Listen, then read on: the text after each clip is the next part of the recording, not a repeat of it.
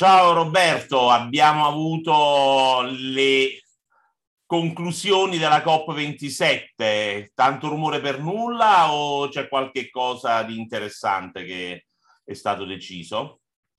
Intanto qui piove, tanto per parlare di clima. Beh, insomma, Tanto questo significa che la siccità sta per diventare un problema meno, sì, quantomeno di, a, a più bassa priorità nella gerarchia delle notizie.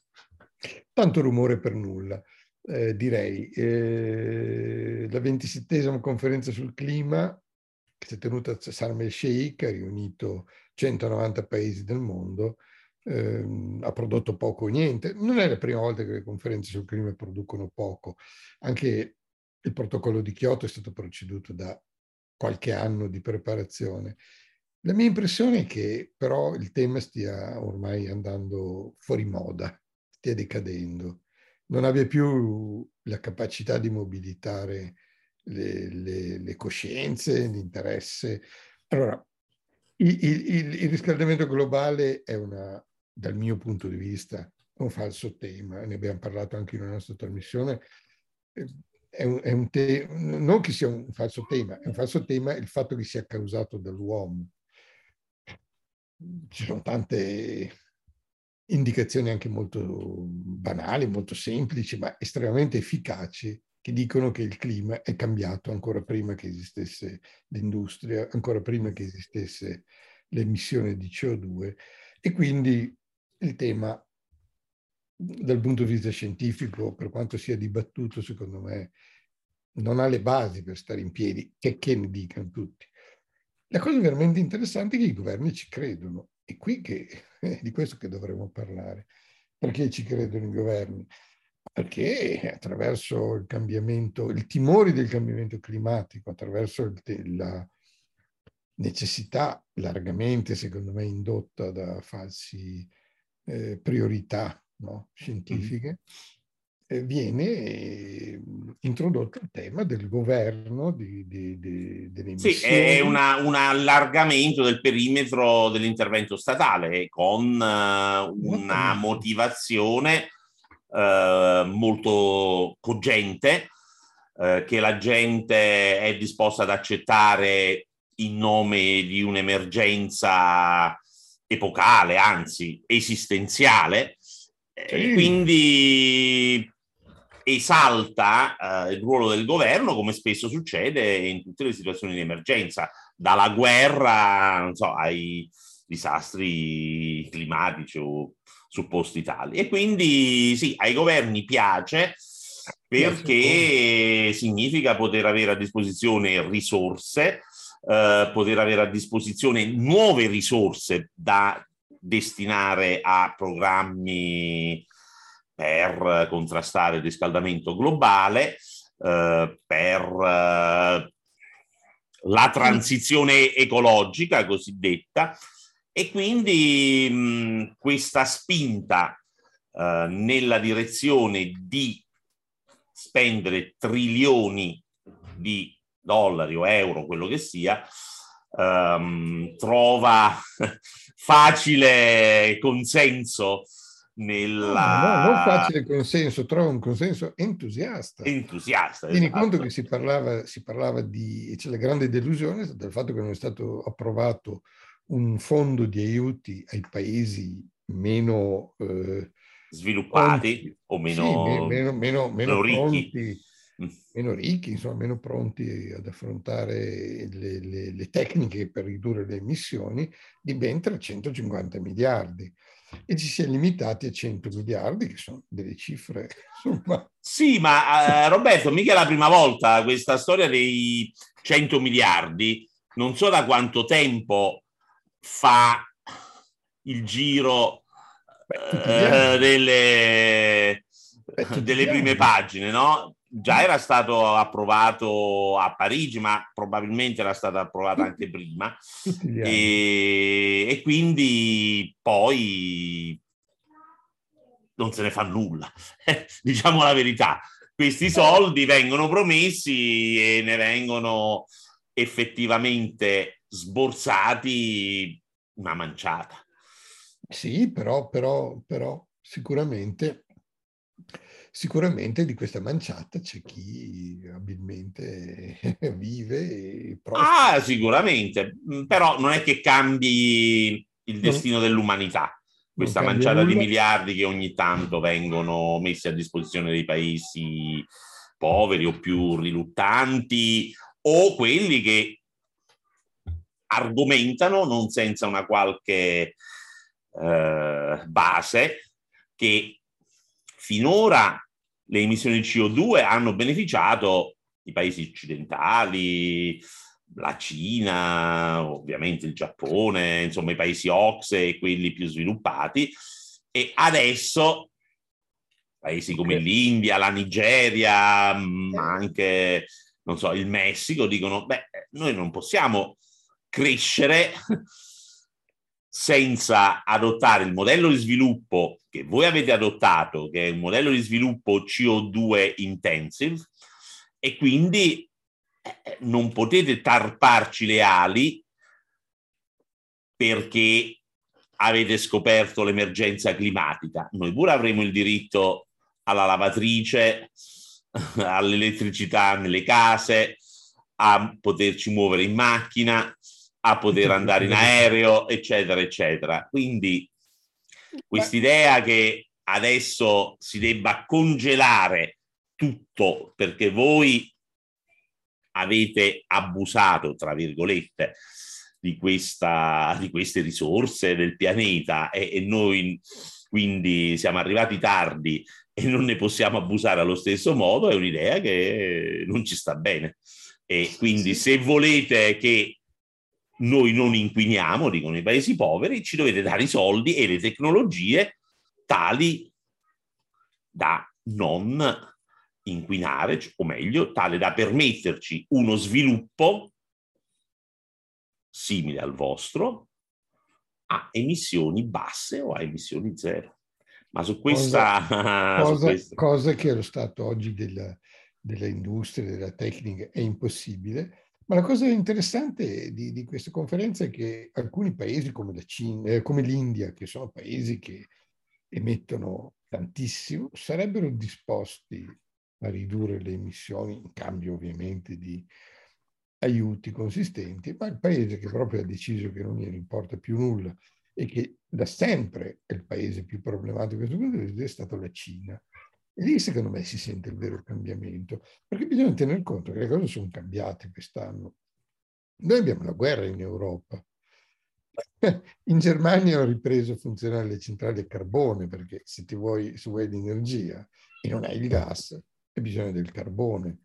Hanno spento le centrali nucleari, stanno pensando di riaccendere, intanto vanno a carbone. Noi stiamo pensando al carbone, quindi qualcosina è cambiato. Siamo tutti disposti a fare di tutto perché il cambiamento climatico venga fermato, a emettere meno, ma quando in casa scendi sotto i 18 gradi, anche il carbone va bene. Secondo me questo ha causato un cambiamento di, di, di sensibilità molto grande che mh, si è percepito anche nello scarso interesse che questa cosa ha avuto. Io ho dovuto cercare un po' le notizie. Non, non ha avuto No, no, infatti COP26 a Glasgow era l'apertura di tutti i telegiornali, tanto per fare un esempio. Uh, questa COP27 a Sharm el Sheikh era mh, nelle pagine interne o relegata in un servizio di 27 secondi uh, verso la fine delle notizie, no. neanche quelle più importanti dall'estero. No? in Cina no? è successa una cosa importante. Xi Jinping è stato rieletto per la terza volta segretario del, del Partito Comunista Cinese, sì. Partito Comunista Cinese e ha affermato una specie di, eh, di, di un potere insomma che, che probabilmente resterà, si trasformerà in un mandato a vita sono cambiate le regole in Cina ed è cambiata anche la politica della Cina, che secondo me, vabbè, questo è tutto un altro argomento, sta andando verso un isolamento, ma anche verso uno sganciamento da quello che è la rincorsa alla, all'appeasement no, nei confronti dell'Occidente. E quindi noi ci dicono inquiniamo quanto ci pare, perché dobbiamo, siamo un miliardo e 600 milioni di persone, vogliamo tutti quanti avere il riscaldamento in casa, la lavatrice, il tostapane e l'automobile. No, ma tra l'altro la cosa più divertente è questa, che la Cina praticamente è diventato il monopolista nella produzione di pannelli solari. Il motivo per cui è, riuscito, è riuscita la Cina a eh, penetrare i mercati e a sbaragliare la concorrenza è il costo di questi pannelli. Ma questi pannelli, la produzione di questi pannelli è molto energy intensive e quindi dipende molto da quanto paghi l'elettricità, cioè da quanto i produttori pagano l'elettricità. Come ha fatto la Cina a sbaragliare la concorrenza? Perché aveva l'elettricità generata dal carbone che costava di meno e quindi paradossalmente è riuscita a vendere pannelli solari in tutto il mondo perché ha inquinato attraverso l'uso massiccio di centrali a carbone. Quindi ogni volta che noi compriamo i pannelli solari, in realtà inquiniamo da un'altra parte del mondo, ma non è che quella produzione di pannelli solari sia esattamente uh, carbon neutral.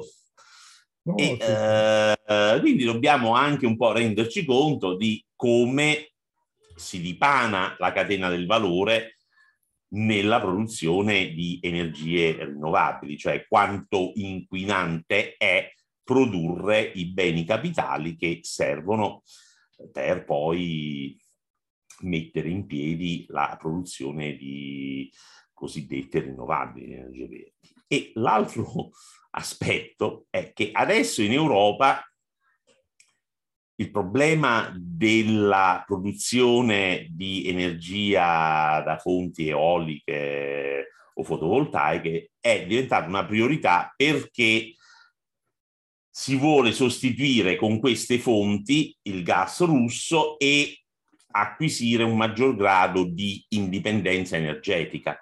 Quindi per l'Europa il vero nocciolo della questione è quanto riusciremo a utilizzare le energie alternative per acquisire una certa sicurezza eh, nella, nell'approvvigionamento energetico e eh, quanto saremo capaci di rinunciare al gas russo nei prossimi anni, in tempi relativamente brevi. Su questo tu hai delle idee, penso, piuttosto ben uh, radicate, no? Beh, sai, allora, innanzitutto legarsi a un unico fornitore o comunque... Eh, È sempre sbagliato. Per forza. Naturalmente sostituire quest'unico fornitore al 100% con un'altra mm, fonte è forse illusorio. illusorio, ma sicuramente molto costoso e non conveniente è molto utile diversificare, avere, mm. avere varie mm, fonti di approvvigionamento in modo da poter no, certo. Di... Ma su questo punto il grande assente, o meglio, l'elefante nella stanza, o il coinvitato di pietra, chiamiamolo con uno dei tanti topos letterari, è l'energia nucleare. nucleare alla e... quale noi abbiamo rinunciato con un referendum. Sì, sull'onda della, dell'incidente di Chernobyl sostanzialmente. Chernobyl. Non abbiamo, non abbiamo mai rimesso in discussione, come invece hanno fatto altri paesi che non hanno avuto questa sventura. Noi eravamo il paese, uno dei paesi promotori. Leader. Eravamo i leader negli anni 60 per l'energia nucleare civile. Tuttora lo siamo perché li costruiamo all'estero, quindi la nostra tecnologia è comunque cioè abbiamo la tecnica, mm-hmm.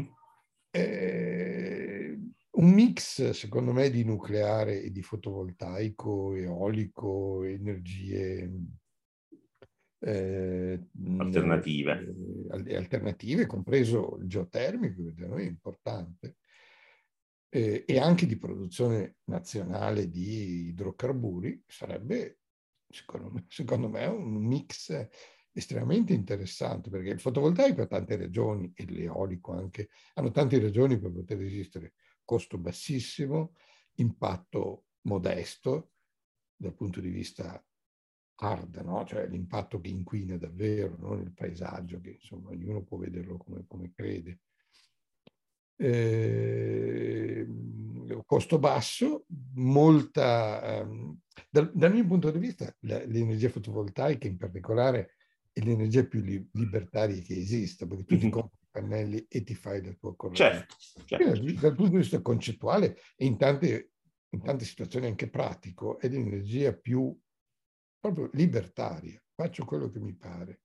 Mm-hmm. Poi non è così in Italia perché ne parleremo se vuoi un'altra volta. No, vabbè, ma insomma ci siamo capiti, è un'energia che potenzialmente puoi tenerti, puoi svilupparti in casa o in una piccola comunità e, e non hai bisogno di esatto. un Moloch eh, nella forma di una grande società elettrica che ti fornisca il servizio. Esatto. Quindi, il nucleare è l'opposto invece eh. dell'energia più statalista che esiste, perché al di là delle implicazioni di, tipo militare che impongono ovviamente un controllo, mm-hmm. al di là del fatto che il costo di una centrale nucleare richiede che ci sia uno Stato che si impegni per almeno 50 anni garant- e ti garantisca l'acquisto a un certo prezzo, perché altrimenti mm-hmm. non c'è nessuno, sono i due opposti. Quindi io amo il fotovoltaico solo oggettivamente non, non può, non può eh, so, eh, sostituire totalmente le, le, le, la, la, produzione da centrali che in qualche modo assicurano la sicurezza dell'approvvigionamento, la continuità, esatto.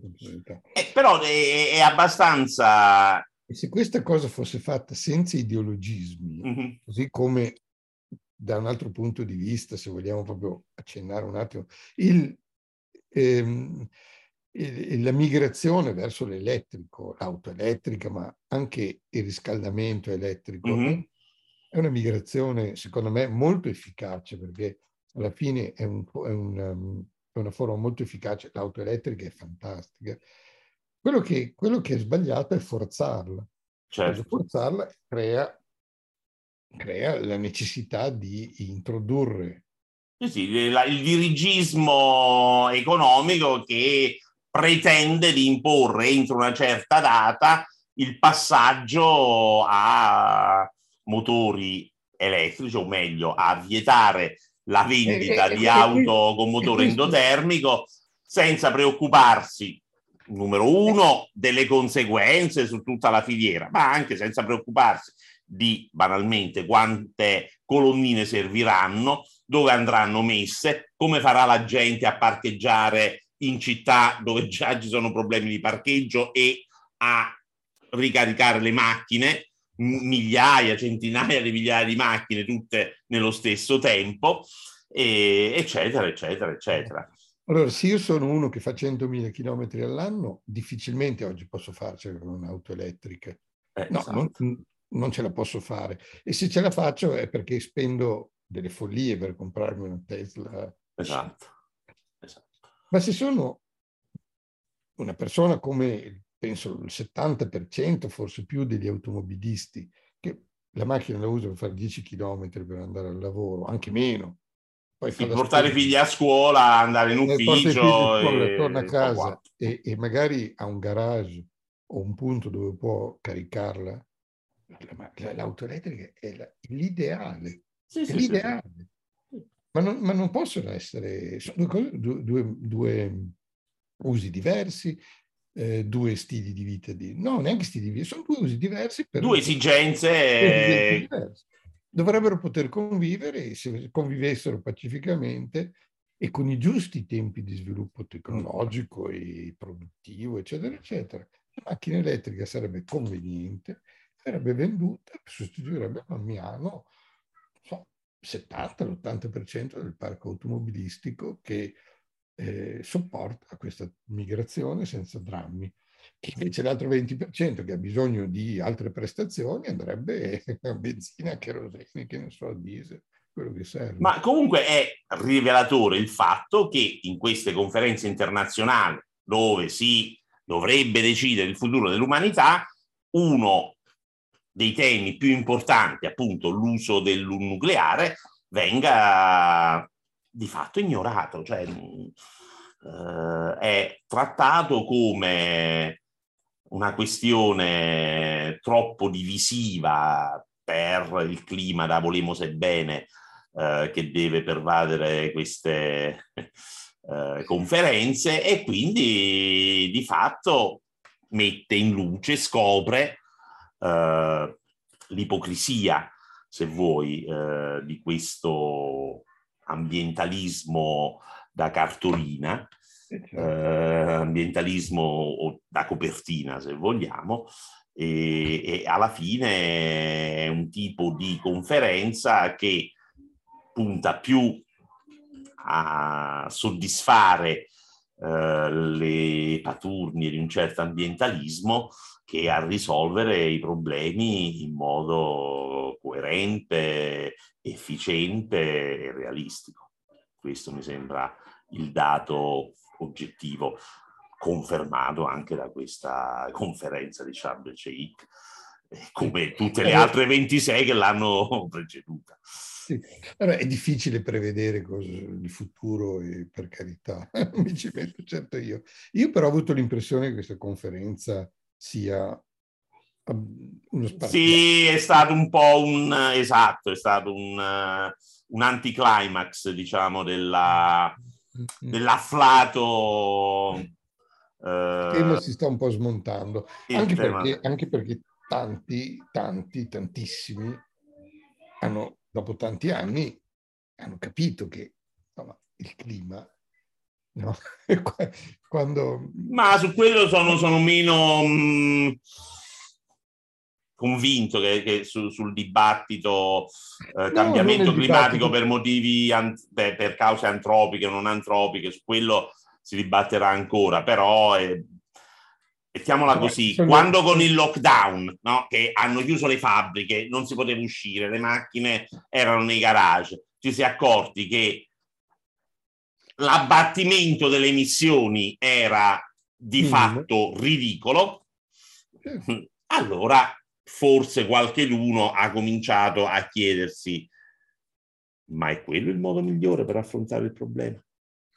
Poi tanti hanno finalmente no, capito, gli è entrato da, nell'orecchio, ma c'è anche rimasto per un po', in modo da poter fare effetto, eh, il, alcuni concetti semplici che eh, nella Groenlandia, la Groenlandia era, si chiama Groenlandia perché, perché era verde, non c'era il ghiaccio e, e quando succedeva questo non c'erano ancora le... Ma su quello io sono un po' meno perché tu, tutti tutti i servizi televisivi che io ho visto da non so quanti anni a questa parte sono tutti sui ghiacciai che si stanno riducendo, scomparendo, eccetera. eccetera. Quindi, sai, la gente Comunque, è stata quindi... portata a credere a quello, cioè è stata portata, ha uh, visto, è stata uh, l'attenzione della gente è stata posta ossessivamente su queste cose e quindi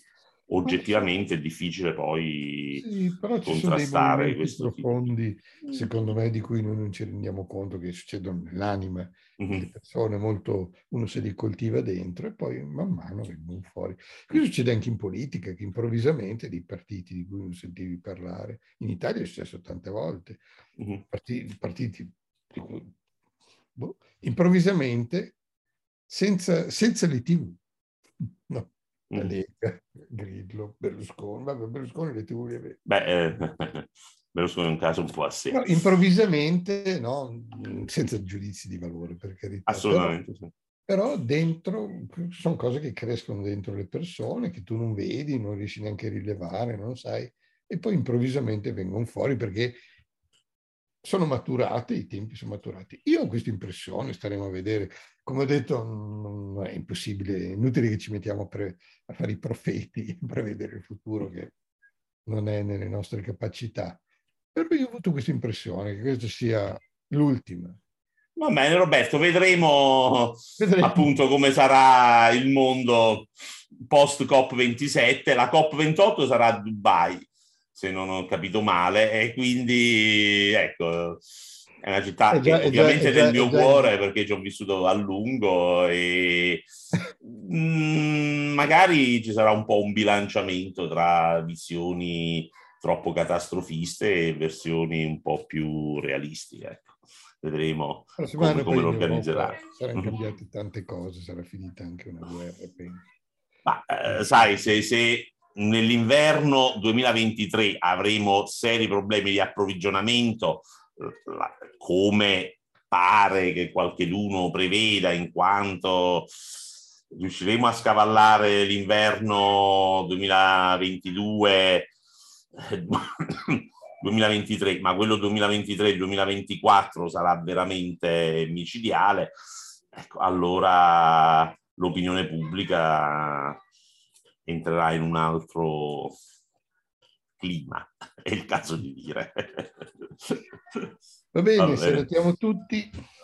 Ciao Roberto, un abbraccio e Ciao, a chi ci ha ascoltato un carissimo saluto nella speranza di risentirci presto. Beh, speriamo bene.